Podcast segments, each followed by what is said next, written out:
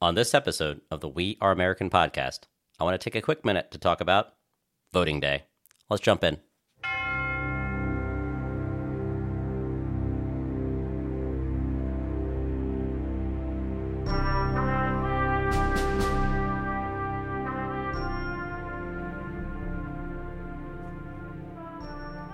Hello and welcome to the We Are American podcast, a place for people who believe in the greatness of America, but are also concerned for her future.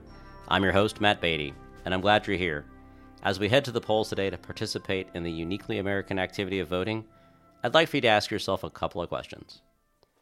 Is the candidate I'm about to vote for someone who represents me and my values? All too often, we head out to the polls with the mission of stopping the other person or other party. It's a sickness that's undermining our republic, to the point where not only is there very little progress on important issues, but we seem to be going in the opposite direction. Just take a second and ask, what does this person stand for? And why do they want to be in public service? Do the policy ideas they're putting forth benefit all Americans, or just the ones in their political faction?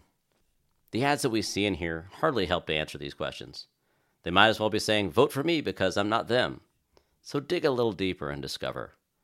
A candidate should be able to clearly state what they stand for and why. And if not, then we have a problem.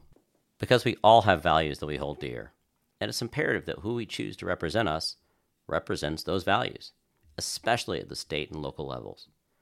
Make no mistake, those values will be tested, and in those moments, it's important to know that our elected officials will stay true to themselves, and therefore, true to us.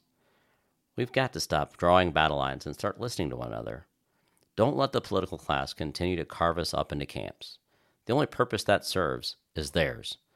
Allowing yourself to be pulled into this camp or that over whatever issue will do nothing to further your freedom or liberty. And does the candidate value America's guiding principles? America's guiding principles of rule of law, protected rights, equality, the republic, and limited government are what make this country so unique. The people who we give consent to govern us must value these principles. No questions. It will dictate how they govern. And if they're not grounded in our principles, ones that have served us well for over two hundred years, then they're going to be grounded in something else that serves their own interests. To serve in public office is a distinct honor that is entrusted by us to protect our republic. They must be dedicated to the cause of freedom and liberty, and must stand in the way of anything that threatens the rights of the people. And it's our duty to hold them accountable to these principles, or the greatest experiment in self-governance could be lost for good.